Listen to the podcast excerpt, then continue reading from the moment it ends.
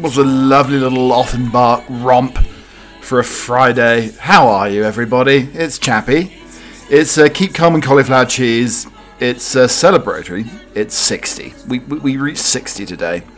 Uh, not quite in the level of uh, the Beatles when I'm 64, but almost.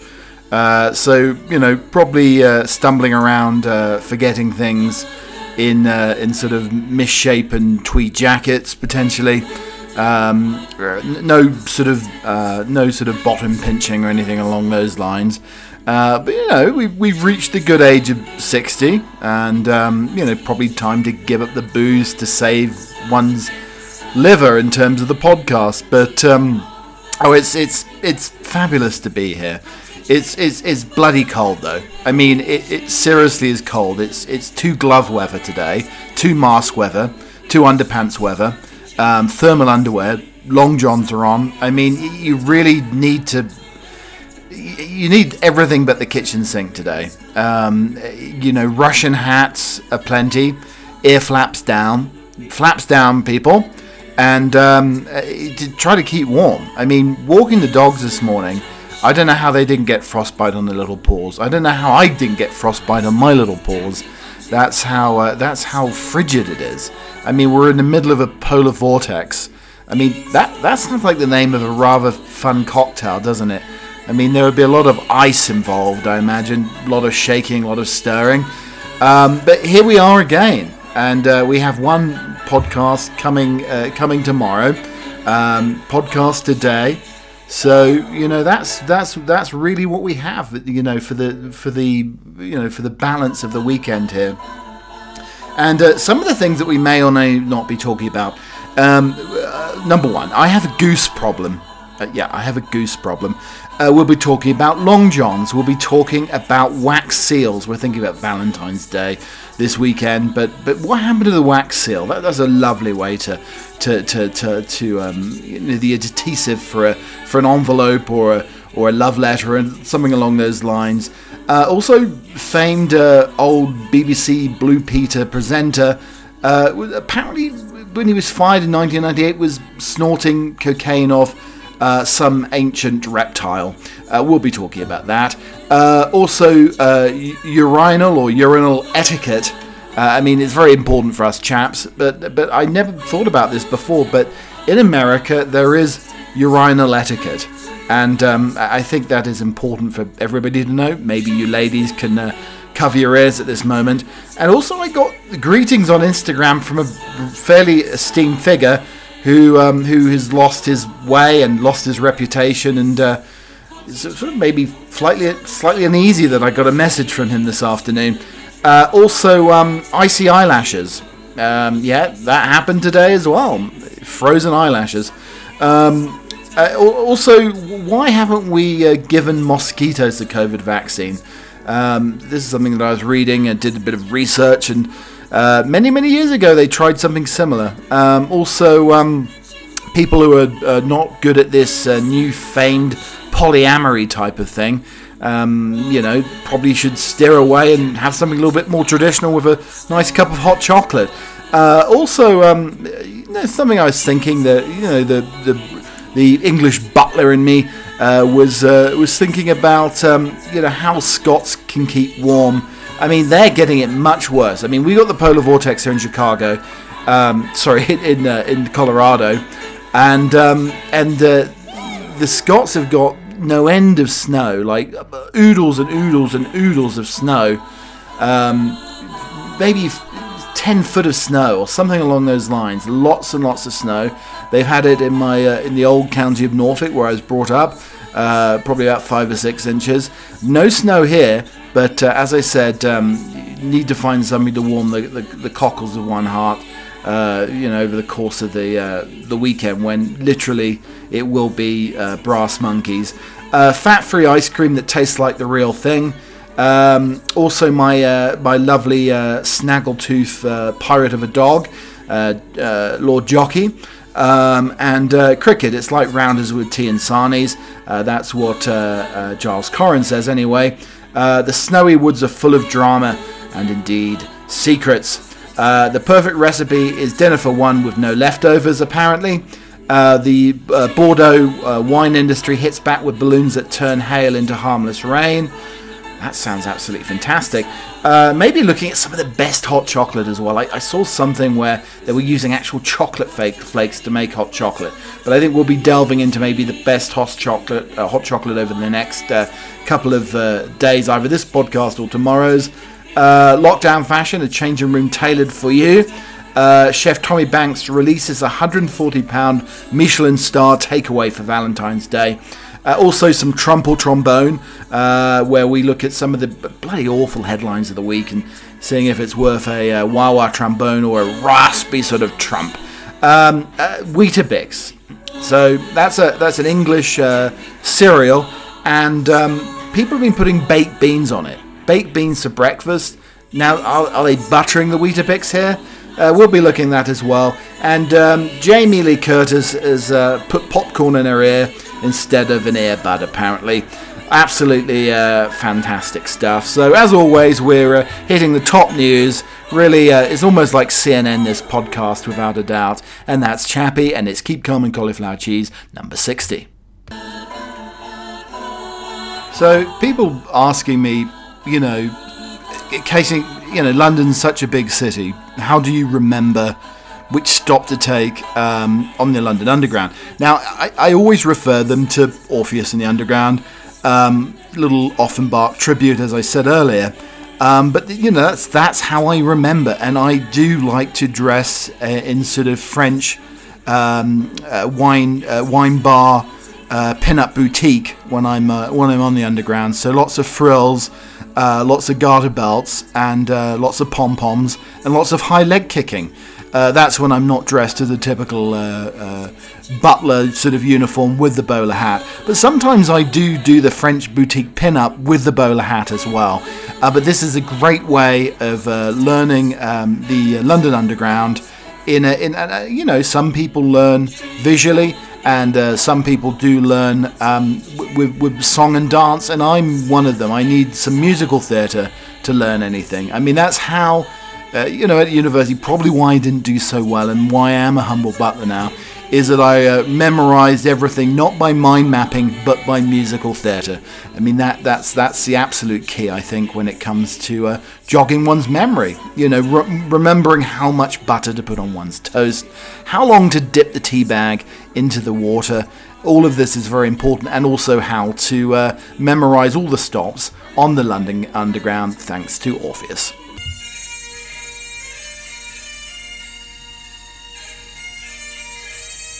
Okay, so I probably lost every possible listener uh, that I had. Um, but all the best Scottish gritter names for 2020 and how to track them. Scotland's been naming its fleet of gritters for more than 14 years now, and they've become known over the world ever since. Um, so, over the last few days, as I said, heavy snowfall across Scotland. Uh, I, I, did say 10 foot, 10 centimetres of snow has fallen in some areas of Scotland and north and east of Scotland, bearing the brunt of it most. Temperatures have remained low in recent days, with the thermostat struggling as uh, 10 degrees Celsius. Look, it was. I had 4 degrees Fahrenheit this morning. I don't know why they're complaining. Absolutely, absolutely horrendous. That's what they say, absolutely horrendous, Trappy. So, fleets of gritters have been dumping their loads across Scotland to ensure the drivers remain safe on their roads. Traffic Scotland said the current winter fleet consists of 213 vehicles. A whopping 119 vehicles can be deployed at one time to treat Scotland's roads during the most severe weather conditions. Scots have been famed for giving, giving their gritters hilarious pun-filled name. These are the salt trucks, because we can't simply let them strut their stuff with boring generic ones, definitely. Uh, so, Transport Scotland kicked off the trend in 2006 when it asked primary school pupils to provide the most inventive names. Um, so, th- this is this is what we have in, in in terms of some of the most. This is one of the, you know, this is one of the best I think here. So, one of the Scot- Scotland's uh, gritter trucks was called. Hats off to Freddie Mercury. I want to break freeze. Um, obviously, uh, uh self start on uh, on uh, on on on Sir Freddie the Mercury, and uh, then we have yes sir, Ice Can Boogie. That was the name of another one. Um, and also uh, cartoon styly now. Penelope, Grit Stop uh, was another one. Uh, and then uh, Sir Salter Scott. Um, then, um, oh, it's very topical at the moment. Uh, Britney Spears and um, and then uh, and then going back to uh, you know the Queen, uh, not not Her Majesty, obviously, uh, Freddie. We've got Spready Mercury, uh, and then uh, Gritty Gritty Bang Bang, Greta Thunberg, probably a little bit more environmentally friendly that truck, I would think. Um, Mr. Plow, and then of course, you know, how could we escape without a Star Wars? Darth spreader. Um, and then uh, Paolo Grittini uh, we have as well. Um, Lewis Capaldi, uh, more sort of indie music. Grittle Mix, um, Grits and Pieces. Absolutely, uh, absolutely, that's absolutely tremendous, Charlie. Absolutely tremendous, Charlie. So there we go. We have some of the. Um, I think Britney Spears is possibly my favourite. And if I haven't lost you all with the bagpipes, there may be a little bit of uh, Scottish um, sword dancing later on on the show. So, I mean, probably not the best time when we're in the middle of a polar vortex to be talking about ice cream, although I did see in the newspaper the other day there were children in Scotland, believe it or not, actually uh, lining up for uh, uh, Mr. Whippy ice cream. Um, anyway, so fat free ice cream that tastes like the real thing. For the ice cream purists, the notion of a low calorie scoop that tastes as good as the real thing has long been dismissed as a marketing myth. Connoisseurs say that fat free equals flavor free, but uh, thousands of experiments and taste tests, uh, a company believes that it has created the holy grail of desserts, a fat free ice cream that tastes like the real thing. There have been uh, many low or non fat ice creams over the years, but most have struggled to capture the creamy texture. Uh, but uh, is it Lube Foods or Lub? Well, I hope it's Lub Foods, not Lube Foods. But I don't know if I'd want. Uh, I don't know if I'd want ice cream that was, you know, t- tastes like some sort of uh, sticky sort of lubricant. I mean, that would be. Uh, I mean, I guess it could. You could. It could be a double bonus. I suppose you could take the ice cream on the Valentine's weekend into the boudoir. Um, but um, yeah, I don't, I don't think it would. Um, I don't think it would get my taste t- taste buds tingling. Um, maybe other areas, but not the taste buds. Um, so the Swedish company claims to have achieved it by using uh, fat or EPG. This is a plant-based oil with molecular structure engineered so that our digestive enzymes are, are unable to break it down and none can be absorbed by the body. They should make all food like this, shouldn't they? It uh, cut up to 92% of calories for each unit of fat. Our trick has been making EPG fat taste like dairy. Why have I never heard this before? Could you have Epigee chocolate? Investors have uh, already poured millions of dollars into the startup, and uh, I'm going to call it Lube Foods. Recently raised $30 million from companies including Gullspång Invest, an early investor in Oatly, the vegan milk powder. Sales in the US of the ice cream, which launched under the subsidiary of Nick's Foods last year, amounted to 10 million, uh, and the brand has, uh, and the brand has been eating it into the market share in Sweden as well. Britons are going to have to wait though um, because the European Food Safety Authority, regulated food in the UK, has not approved EPG. Well, if I can get it in the US, I'm going to go and find myself some EPG. Now, I wonder if they do a Rocky Road EPG. They can't, surely, but there's so many calories in the, in the lovely fluffy marshmallow and the nuttiness and the chocolate. I mean, I mean, I just can't help it. Absolutely tremendous topic. So I'm going all Scottish today, or, or sort of hybrid Scottish, I suppose. Um, but there we go. I mean, it sounds absolutely uh, fantastic. Um, but, uh, you know, for the taste test, uh, let's say there's a pint on the uh, table of uh, Swedish chocolate. Uh, is one of the only two left in the three. So this is what the, the writer on the in the Times article, and then and then and then beneath the lid there's the the Swedish cram your heart out. It says the ice cream beneath looks like a mousse, fresh out of the freezer. It's not hard like ice cream, but spongy if you press on it with your spoon. It slowly springs back like the rubber they used in toddlers' playgrounds. Um, and then um, apparently, uh, the writer's other half is Americans deeply suspicious of this spongy ice cream.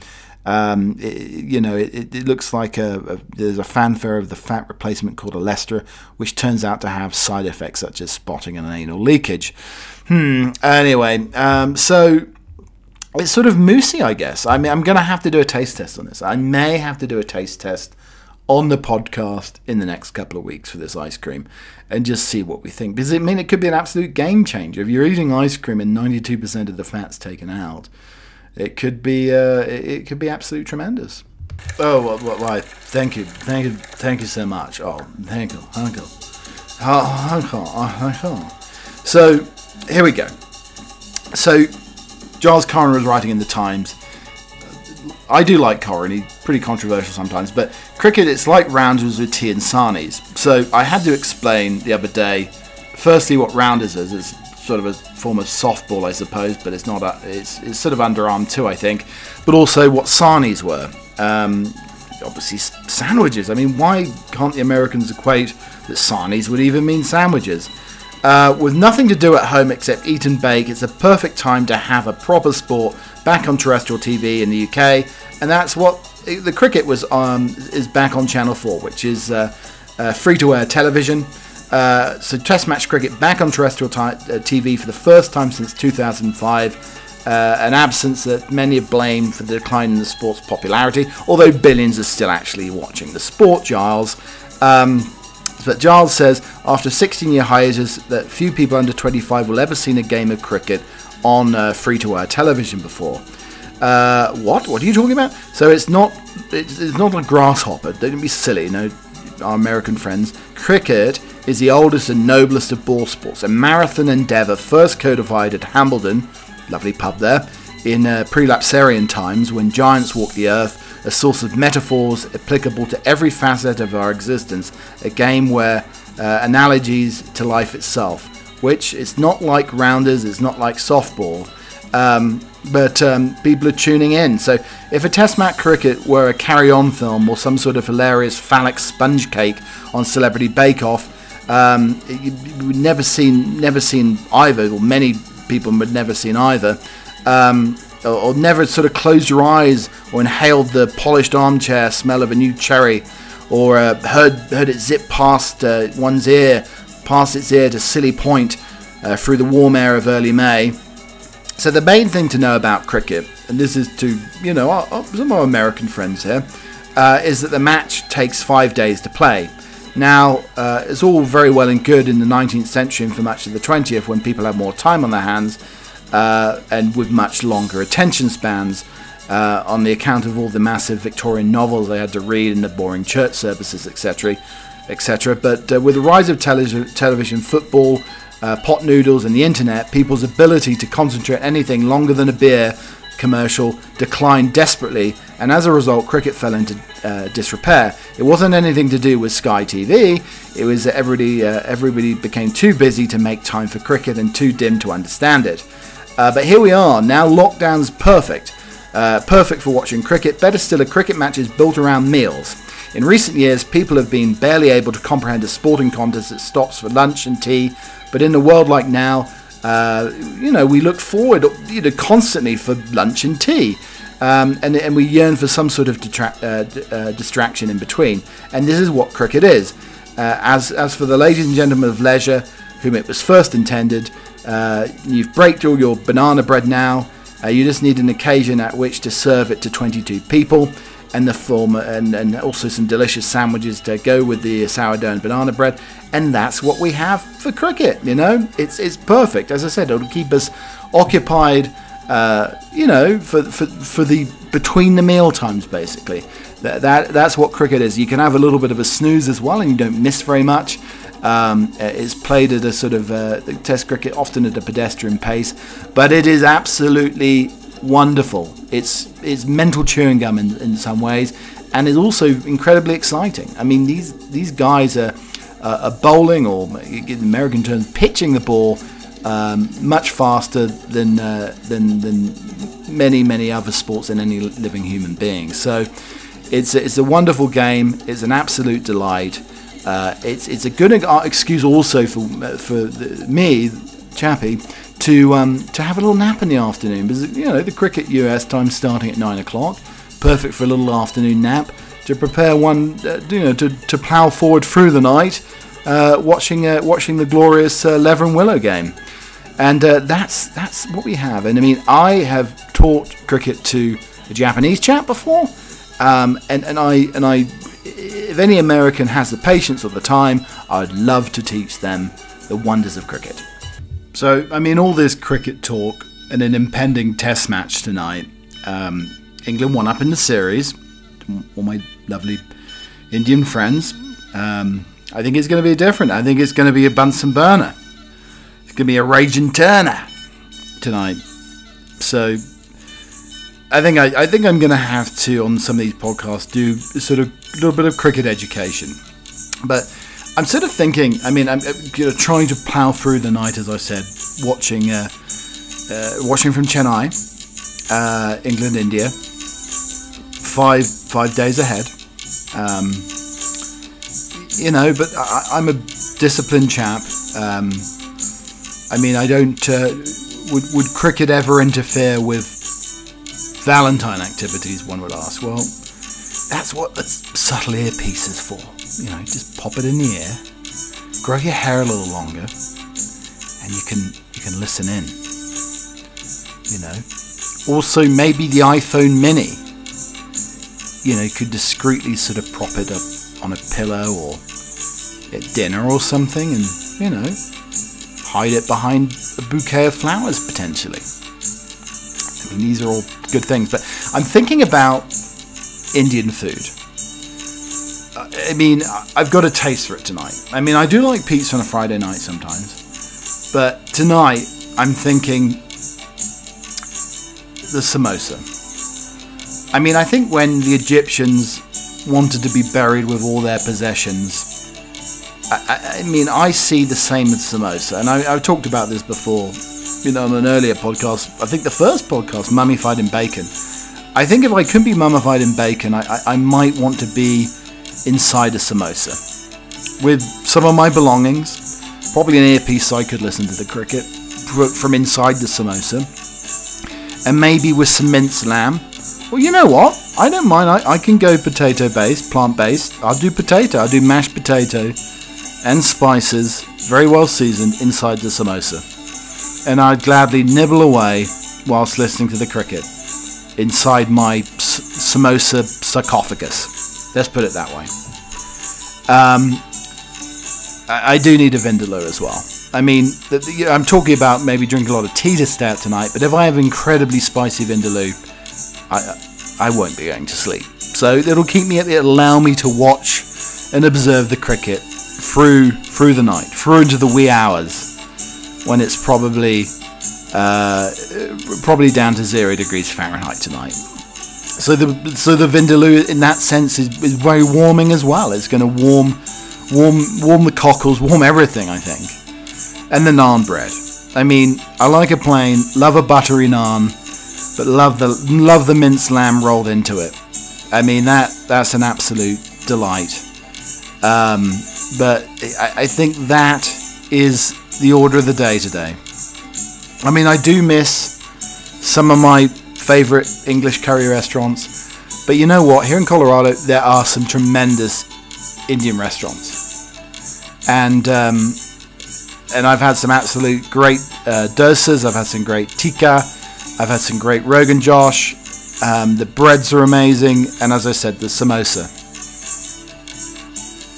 I think on my last meal, my last supper, I would go for the samosa. As I said, not only my last supper, I want to be inside the samosa as I die. Seal it up, pinch, pinch that baby up, crimp that baby up. I'm inside there, and I'm enjoying the either the, the lamb or the or the potato, one of the two.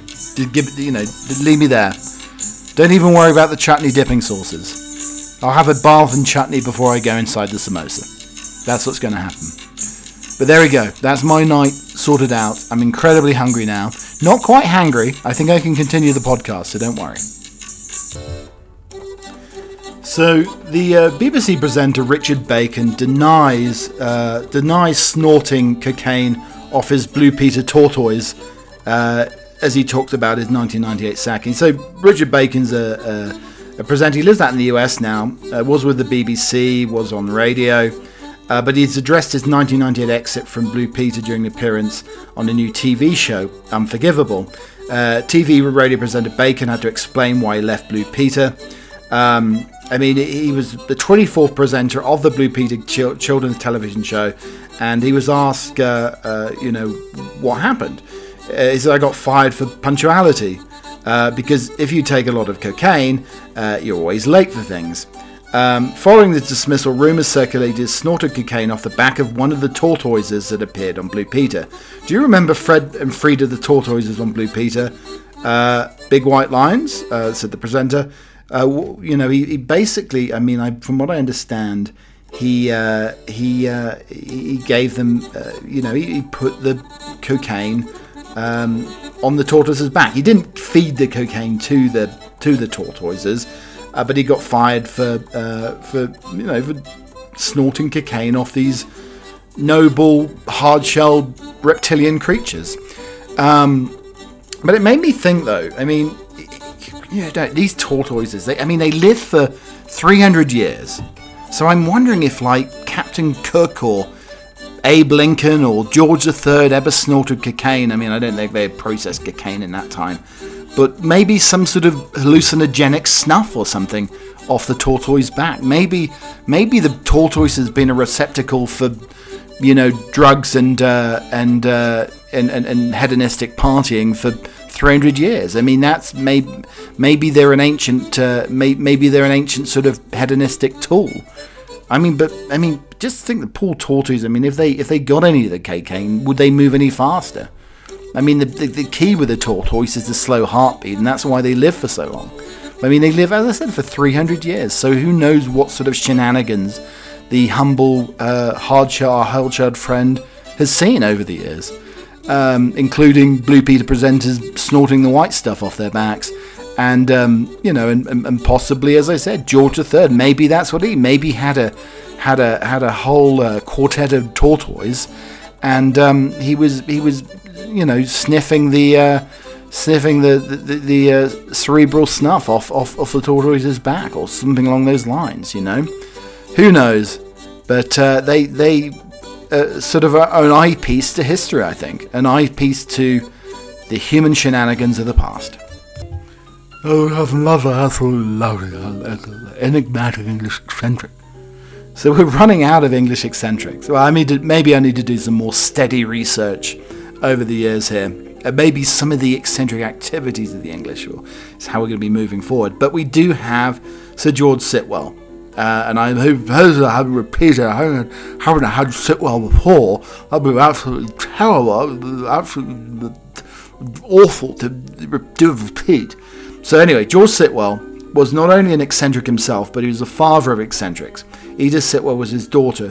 A sign on the family house warned any guest I must ask anyone on entering the house never to contradict me or differ from me in any way, as it interferes with the function of my gastric juices and prevents me from sleeping at night.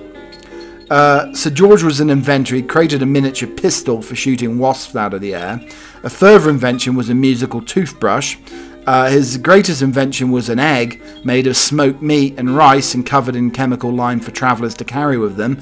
None of these inventions ever took off. Sir George was a keen medievalist and uh, liked to keep his home in the style of the 14th century. While tolerable at home, this led to problems for his children. He tried to pay school fees to produce uh, from his farm and gave them pocket money calculated from 14th century currency. Now, I'm not obsessed with sea shanties, but I, I honestly think that my dog, Jack, or Lord Jockey as I, I know him as now, he's a snaggle-toothed uh, uh, little, little chap. Um, but I, I do think that he, he has the aggression uh, for being possibly descended from pirates. I mean, he is a little piratical, to say the least. He looks like one. I mean, he's not shaggy haired, he's barely got any hair. He has got the snaggle tooth, though. Um, and and he and he and he does act like some sort of uh, you know dog pirate, basically. I mean, he goes around doing whatever he wants. He sort of waddles around drunk. I think he honestly has maybe got doggy Alzheimer's because he eats a bowl of food and then forgets about it and then eats another dog bowl of dog food. I mean, he is he is slightly he is like the the uh, the dog version, the Xi'an version of uh, Captain Jack Sparrow, without a doubt. I mean, he, he's not. Uh, I don't think he's. Uh, I don't think he's. I don't think he's into debauchery or any of that. But who knows? I mean, he's been fixed, so there'll be none of that going on. I don't think. Um, but uh, let's hope not with Maggie in her current state. Um, but, uh, but but but you know, he, he there's something a little bit Captain Hook. He's very aggressive to the other do- to the other dogs. He can be aggressive to to guests as well. And um, you know, he, he, he sort of stumbles around like he's listening to some sort of sea shanty as well. So I think there is Snaggletooth Jack. There's there is a little bit of uh, you know of the old Bluebeard about him. I think without a doubt. And um, you know, he, he's I don't think he's a land lover. I don't think he's a sea lover. I think he uh, he enjoys his kibble, and he does enjoy the odd piece of naan bread. I mean, I, I do toss him a little bit of the naan bread, uh, which I know is probably not a good thing, but um, he, he likes that. He likes all sort of bread. He likes he likes a good thick cut marmalade as well. Um, so you know, if he if he's into the thick cut marmalade, then if he ever sets sail on the high seas with his snaggletooth uh, and is uh, in his crow's nest, he's not going to get scurvy because orange, uh, orange marmalade, I believe, pro- you know, answer the postcard if I'm wrong, does stop scurvy. So he won't be a limey. So I mean, occasionally, um, you see some beautiful piece of writing. I saw this in the London Times. It's from the Nature Notebook section, and there's something rather magical and mystic about snow. I mean, I know the UK and Scotland, uh, UK, um, England, Scotland, I think parts of Ireland, they're getting a lot of snow at the moment. But, uh, and, and here in Colorado, we, we get, not this winter actually, but a lot of snow. But the snowy woods are full of drama and secrets. A forest is starkly beautiful in the snow. We wandered into paths whitened with ice and soft with sweep of downy flakes falling from branches. The woods are lovely, dark, and deep. Robert Frost wrote in his poem Stopping by the Woods on a Snowy Evening. In Stockhill Woods, a conifer plantation near Wells, Somerset, our winter woods are milder than the frost New England, yet no less full of drama. Crossbills can occasionally be seen using their powerful beaks to feed on pine seeds in the tops of trees. When you enter the mesh of low branches that crowd around, you can hear invisible birds calling from high. The moist air fills the nose with aromas of chilled resin, icy moss, and crackling peat. A board directs you to two waymarked routes, safe, wide, and gravelly. We preferred to meander along the crisp moss and ferns, following the steaming noses of our two dogs. This alternative way through the trees had no logic other than to challenge the watery ditches and steep moss mounds, interlace sinuously among thorny thickets. After a while, the views opened out to the misty austerity of Somerset's farmland in its silvery flattened distances. You could edge the woods or turn back inside. I was looking into the brambly thickets for any sign of long eared owls. It seemed like a good place for a hidden winter roost. These rare nocturnal hunters are usually solitary, but gather in numbers in the cold, preferring pine woods, perhaps thinking that other owls perched there might be uh, might see something food wise. I searched the trunks for signs, telltale white spatters, the droppings, and any small black pellets, undigested remains ejected while the owl is resting. I found scatterings of these and looked up to see its startle of amber eyes staring at me. This time I found none, although my sixth sense was alerted as something owlish. When our smaller dog Nancy ran a little way ahead and scuttled back, ears down, I thought she had bumped into a deer. Indeed, we did see one, a small hind skipping away, flashing a white rump as she went. But as she walked on, I saw something else. White feathers lay all around. The side of the track was speckled with ash gold tufts, ripped from the back of the head of a bird, and small primary feathers are down on the landing ledge, so fine you could hardly feel where they ended. Absolutely beautiful.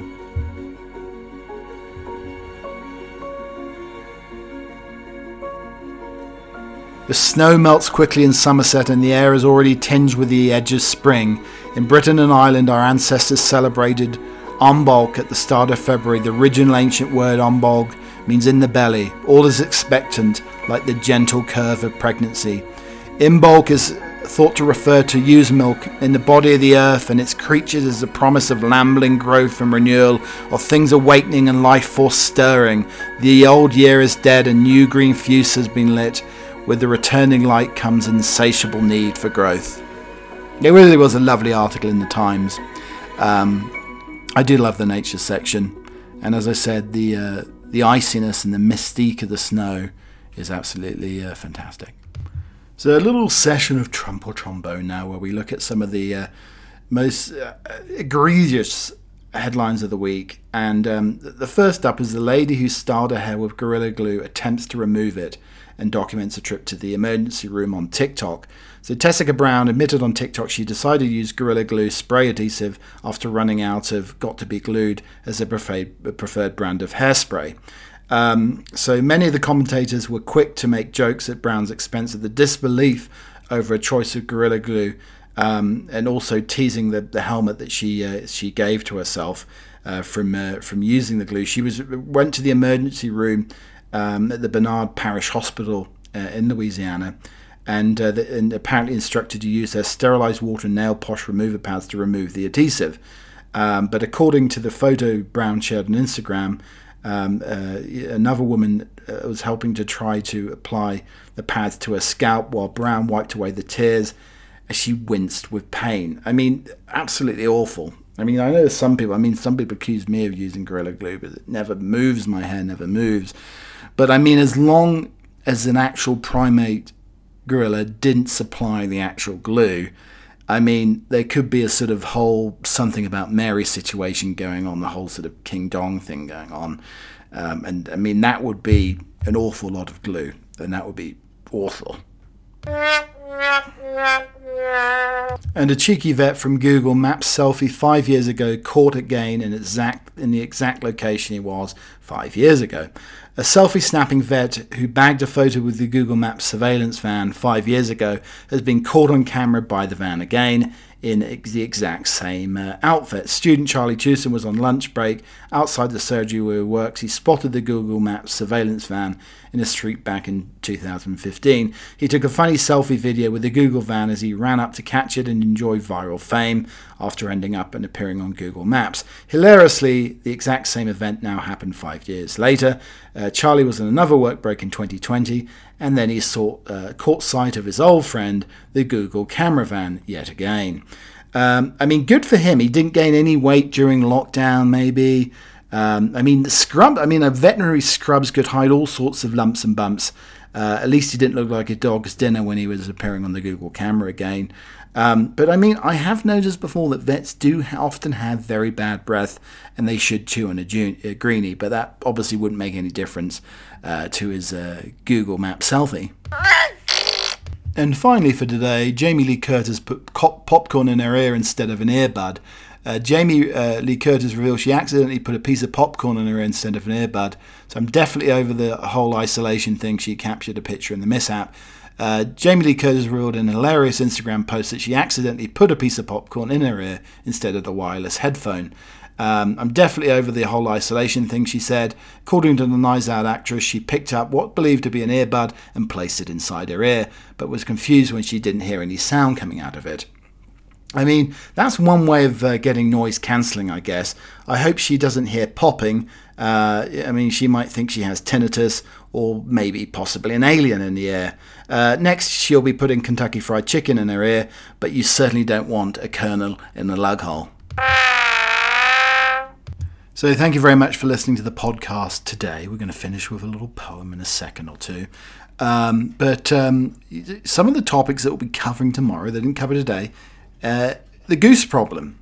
We'll be we'll be looking at that tomorrow. Long johns, wax seals, why they've fallen out of uh, why they've fallen out of uh, fashion. Uh, urinal etiquette as well. Icy eyelashes. I mean, there's so much that we. I mean, to be honest, I, I I'm, I'm not going to be sleeping with the cricket tonight, but I'm sure there are many listeners out there who won't be sleeping because of some of these uh, some of these to- topics tomorrow. We're going to have some more uh, historical Tinder as well. Uh, coming along uh, the way tomorrow. Maybe we'll be uh, opening up the Anglo Antique Arc again. Who knows? Maybe the creakiness of that will be revealing itself uh, once again. But at Keep Cheese on Twitter, Keep Calm and Cauliflower Cheese on Instagram, building up the uh, Instagram followers definitely. Uh, like and subscribe on all the platforms without a doubt. And, and I'll look forward to joining you again tomorrow. And we finish today the aforementioned poem, Stopping by the Woods on a Snowy Evening. Whose woods these are, I think I know. His house is in the village, though. He will not see me stopping here to watch his woods fill up with snow. My little horse must think it's queer to stop without a farmhouse near, between the woods and frozen lake, the darkest, darkest evening of the year. He gives his harmless bells a shake to ask if there's some mistake the only other sound the sweep of the easy wind and downy flake. The woods are lovely, dark and deep, but I have promises to keep, and miles to go before I sleep, and miles to go before I sleep. Good night, everybody.